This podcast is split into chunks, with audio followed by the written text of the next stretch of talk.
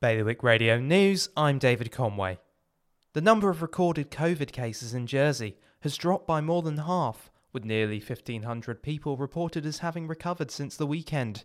But one islander who tested positive has sadly passed away. The reported recoveries, which have slashed the total number of recorded positive cases by more than half to 1,193, follow changes to the way in which case numbers are reported. The introduction of lateral flow tests for fully vaccinated travellers in Guernsey has been delayed, as the tests ordered by the states have not arrived in time. Around 165,000 kits were ordered from the UK ahead of plans to charge incoming passengers £25 each at the border.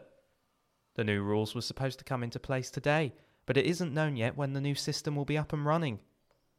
A 25 year old gardener, accused of breaking into Jersey hemp and stealing the flowering heads of plants as part of a plan to extract CBD oil, is standing trial in the Royal Court.